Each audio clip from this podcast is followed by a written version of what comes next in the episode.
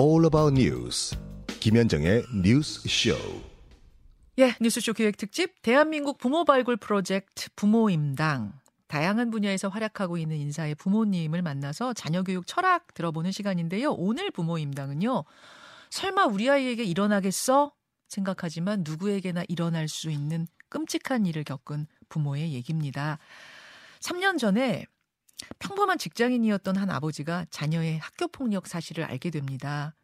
숨기고 싶어하는 아이, 불안해하는 그 아이를 부둥켜 안고 학폭이 벌어진 후의 과정들을 홀로 맞섭니다. 그때의 경험이 이 부모의 인생을 바꿔놓았는데요. 지금은 학교폭력 상담가로 활동을 하면서 학생과 학부모님들을 돕고 있는 분, 이해준 학교폭력연구소의 이해준 소장, 오늘 부모임당 두 번째 손님으로 모셨어요. 어서 오십시오. 안녕하세요. 그 아픈 기억의 시작은 이천이십 년 봄이네요. 예, 맞습니다. 그때 아들이 중학교 몇 학년? 중학교 이 학년이요. 이 학년. 네. 학교폭력 당했다는 건 어떻게 알게 되셨어요? 그날 제가 그 차 세차를 하러 갔었는데 네.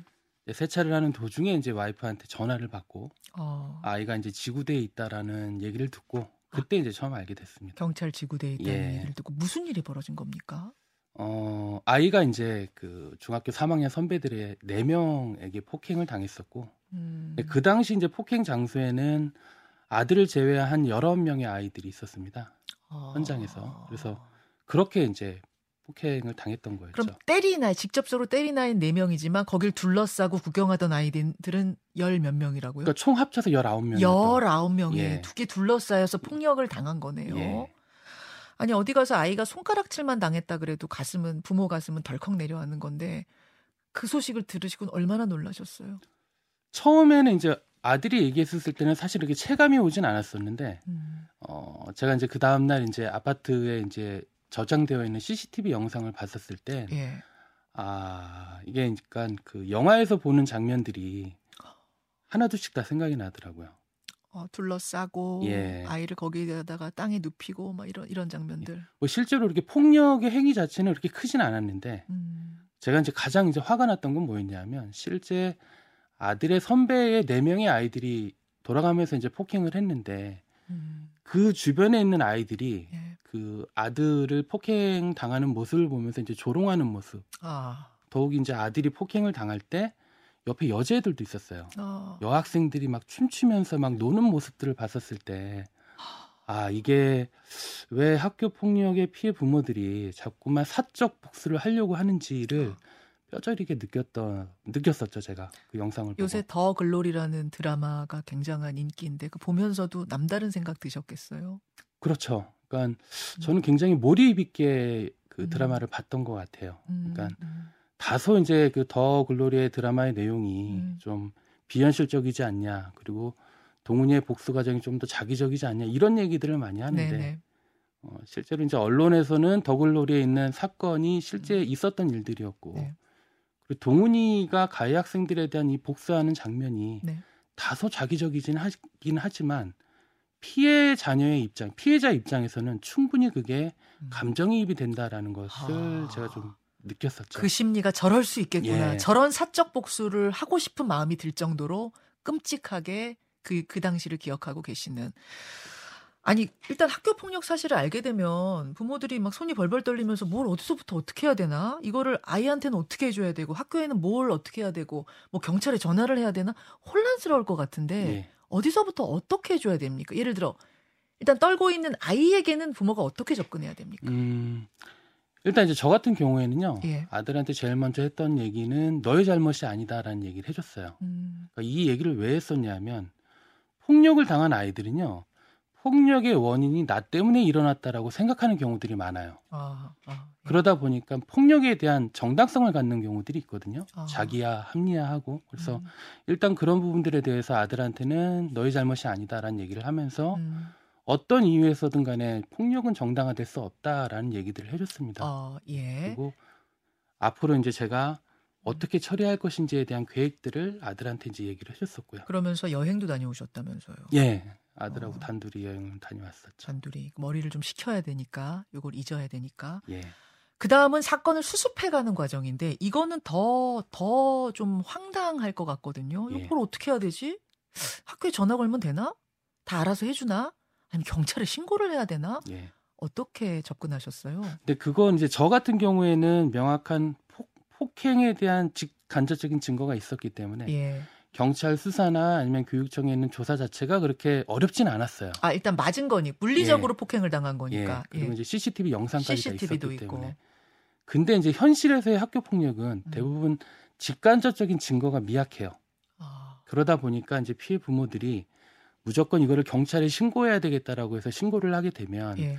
신고하는 과정, 조사하는 과정에서 피해 부모들이 원하지 않는 결과를 얻는 경우들도 있어요. 예를 들어 요새 사이버상의 따돌림, 예. 또 은근한 따돌림, 아이들 말로는 은따라고 하더라고요. 예. 이런 학교 폭력이 더 많은데 예. 그것들을 증거 없이 그냥 아, 아이가 따돌림 당해요, 심하게 은따 당했대요 이런 거 말하면 오히려 결과가 더 안 좋아질 수도 있다고요? 그렇죠. 그건 왜 그렇습니까? 보통 이제 학교 폭력 같은 경우에는요. 직간접적인 증거를 갖고 판단을 해요. 음, 학폭위에서. 예. 예. 근데 이제 실제 학폭위에서 과연 실체적 진실을 밝힐 수 있냐라고 판단을 했었을 때, 예. 물론 굉장히 단순한 학교 폭력 그리고 음, 음. 실질적인 피해가 명확한 학교 폭력 사안에 대해서는 예. 학폭위에서 실체적 진실을 밝힐 수는 있어요. 예. 근데 이제 아까 말씀하셨던 것처럼 은따라든가 음. 뭐 따돌림이라든가 이런 거는 사실은 네. 어, 직간접적인 증거가 별로 없거든요. 아, 그렇죠. 그렇죠. 그러다 보니까 학폭위에서도 오직 피해 학생 측의 진술을 가지고 판단하기에는 어렵다라는 거예요. 아... 그러다 보니까 이제 제가 보기에도 상담을 받을 때 분명히 피해 학생인 것 같은데 음. 조치였음이 나온다거나 음. 아니면 상대방 측에서 피해 학생을 가해 학생으로 신고를 해서 쌍방으로 올라가는 경우들이 많죠. 아, 쌍방이 돼버려요, 그게? 예. 근데 제가 듣기로는 요새는 사이버 폭력, 예. 사이버상의 폭력이라든지 따돌림을 통한 폭력 이게 훨씬 많은 학교 폭력의 이 비중을 차지한다고 들었고 예. 아이들의 심리적인 상처는 어디 한 대 맞는 것보다 더 심하다고 들었거든요. 그렇죠. 근데 이것들이 학폭위로 갔을 땐 결과가 더 안 좋아요. 그러니까 피해 부모 입장에서 원하는 결과를 받기는 어려워요. 야... 그러니까 이게 제가 이제 상담을 할 때도 항상 말씀드리지만. 네. 직간접적인 증거가 있어야 된다. 음. 그러니까 이제 학폭위의 심의위원들은 제삼자잖아요. 네. 그럼 그 제, 제삼자들이 아, 이 사안이 학교 폭력이구나라고 명확히 인식할 만한 증거들이 있어야 돼요. 그럼 어떻게 접근해야 됩니까? 어떻게 모아야 됩니까? 어, 그래서 저도 사실 상담할 때 그런 부분들이 가장 어려운 부분들이긴 한데 네. 어, 만약에 이제 아이들이 따돌림을 당한다라고 하면 예. 그 사안들에 대해서는 일단 선생님들한테 도움을 요청을 해야 돼요. 선생님한테. 예. 그러니까 음. 도움을 요청했다라는 거는 음. 가해 학생을 학교 폭력으로 신고하겠다는 의미가 아니라 음. 적어도 내가 이런 어려움을 겪고 있다. 내가 아이들의 관계에서 이런 어려움을 겪고 있다라는 것을 일 차적으로 선생님들한테 알려줘서 선생님들 한번 인지할 수 있게끔 해야 될 것 아, 같아요. 예, 예. 그런 기록들이 조금 조금씩 쌓이다 보면 음. 그거 자체도 어떻게 보면 지속적인 폭력의 간접적인 증거라고 볼 수 있다라는 거죠. 그거는 그렇고 이제 물리적으로 이번 이제 자녀의 경우처럼 물리적인 예. 경우에는 폭력을 당했을 경우에는 부모가 나서서 씨씨티비며 뭐며 증거를 다 수집해야 되는 겁니까?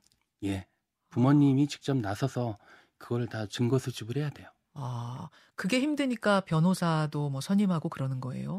그렇긴 한데 이제 잘 모르시는 분들은 변호사를 선임하면 변호사가 다 알아서 해줄 거라고 생각을 하시는데 예, 예. 근데 실제로 변호사가 다 해주는 경우들은 없어요.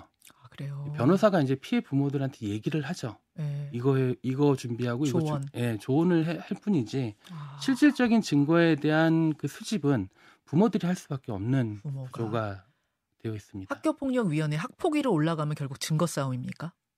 증거와 논리 싸움이라고 봐요. 야, 이게 참, 하, 참 결국 아이는 뭐 명백한 폭력을 당했고 씨씨티비도 있기 때문에 학폭위에서 가해자들에게 징계 처분을 내렸는데 예.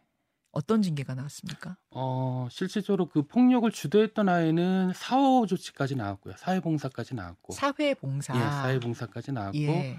부모 특별교육까지 나왔었고요. 음. 그리고 나머지 아이들은 뭐 일호부터 삼호, 일호부터 이호 이렇게 좀 구분돼서 뭐 나왔습니다. 사과하기 혹은 뭐 접촉금지. 접촉금지. 예. 전학 보내고 이러는 거는? 아, 아닙니다. 그 전학은 중학교는 의무교육이기 때문에 퇴학이 예. 없고 예. 어, 저도 이제 상담을 하면서 제 사례로 봤을 땐 예. 전학이 나올 정도면요. 거의 강력범죄의 수준의 학교폭력의 사안이 나와야 아. 전학이 됩니다. 학폭위는 그러니까 기본적으로 처벌보다 계도에 초점이 맞춰져 있기 예. 때문에 그러니까 처벌이 아주 강하지는 않다는 말씀인 예. 거죠. 그것도 뭐 일견 이해가 됩니다만 문제는 피해 학생 측이죠.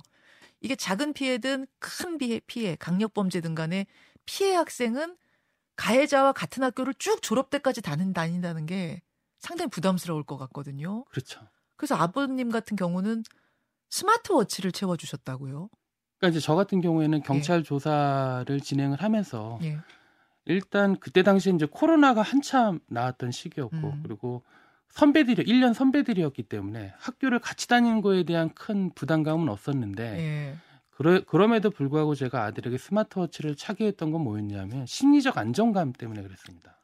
아, 넌 안전해. 예. 너 보복당하지 않을 거야. 저 예. 일진 아이들한테. 예.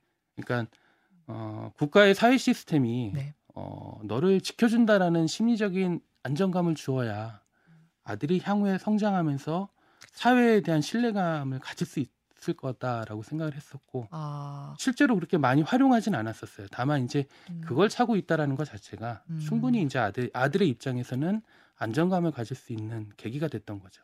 무사히 중학교 마치고 지금 고등학교 잘 다니고 있는 거죠. 예, 고등학교 잘 다니고 있습니다. 트라우마 남진 않았어요? 어, 아들도 그렇고 저도 그렇고 뭐 저희 식구들도 그렇고 처음에는 그게 사실 상처의 기억이었던 건 맞는데 네. 돌이켜보면 그냥 지금은 기억의 일부라고 아들도 생각하고 저도 그렇게 생각을 하고 그리고 음. 아들에게는 굉장히 중요한 전환점이었고 저도 제 인생에 굉장히 중요한 전환점이지 않았나 그렇게 생각을 합니다. 아들의 꿈은 뭔가요? 아들은 사실은 경찰이 되고 싶었던 꿈이 있었어요. 아, 예, 예. 학폭 사건을 겪고 나서 아, 겪고 나서 경찰이 예, 꿈이었어요? 겪고 나서 아. 자신의 어떤 사회적 가치에 대한 정, 기준, 그다음에 정의에 대한 기준이 이제 명확해지면서 아. 자기가 좀 더 경찰이 돼서 예. 이런 좀 사회적 역할을 하겠다라는 생각을 하다가 음, 음. 요새는 조금 바뀌었어요. 어, 어떤? 요새는 뭐 요새는 경제학과를 가서 좀 더 자기가 공부를 하고 싶다 뭐 그런 예. 얘기들을 하고 계속 꿈은 변하고 있는데 아, 물론이죠. 근데 학폭을 당한 다음에 오히려 경찰이 꿈이 됐다는 이야기는 예. 경찰분들이 또 잘 어, 조사도 해주시고 이런 거 겪으면서 그랬을 수도 있겠네요. 그렇죠. 저 같은 경우에는 저를 담당했던 경찰관은 저희 아들을 담당했던 경찰관은 이제 음. 강력계 소속의 경찰관이었는데 네. 아들이 이제 경찰이 되고 싶다는 얘기를 하니까 여러 가지 얘기들 많이 해주더라고요. 알겠습니다. 네. 잘 치유된 케이스. 그렇지만 그 과정 속에서 아버님 법조인 출신도 아닌데 네, 그렇죠. 막 법전 뒤져가면서 네. 공부했던 그 노하우들을 가지고 이제는 어려움에 처한 아이들과 학부모들을 돕고 계시는 거예요.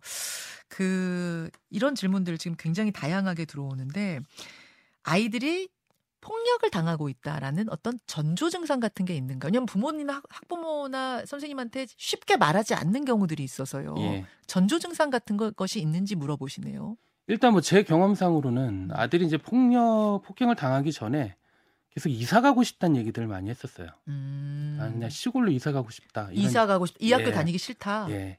그러니까 아예 이사를 가서 좀 아무도 모르는데 살고 싶다. 뭐 그런 얘기들을 많이 했었고요. 아... 그리고 예. 그렇군요. 이런 질문도 들어옵니다. 아, 자녀를 둔 부모면은 피해자 자녀가 될 수, 피해자 부모가 될 수도 있지만 가해자 부모가 될 수도 있지 않느냐. 예. 내 아이가 만약 가해자가 됐다 그러면 학부모는 어떻게 대처하는 게 좋은가? 그 아직까지 우리나라 사회는요. 진정한 사과를 하면 피해자들은 용서해 줄 수 있는 마음의 여유들이 마음이 있어요. 음. 제가 이제 상담을 하다 보면 실제로 가해자들이 사과를 하면 충분히 풀릴 수 있는 일들이 많은데 아, 아. 가해 학생 부모들이 사과를 하지 않아요. 아하, 처음부터. 예. 음, 음. 그래서 저는 사실 이 방송을 듣고 계시는 만약에 이제 부모님들한테 드리고 싶은 말씀은 만약에 우리의 자녀가 가해 학생이 된다면 어, 먼저 피해 학생 부모에게 진정한 사과를 하게 되면 네. 충분히 그 갈등은 저는 해결이 될 거라고 생각을 합니다. 자. 아, 오늘 정말 좋은 말씀 많이 들었습니다. 경험을 바탕으로 해서 주신 말씀이라 더 좀 와닿는 것 같은데요. 아, 이해준 학교폭력연구소의 이해준 소장. 아버님 고맙습니다. 감사합니다.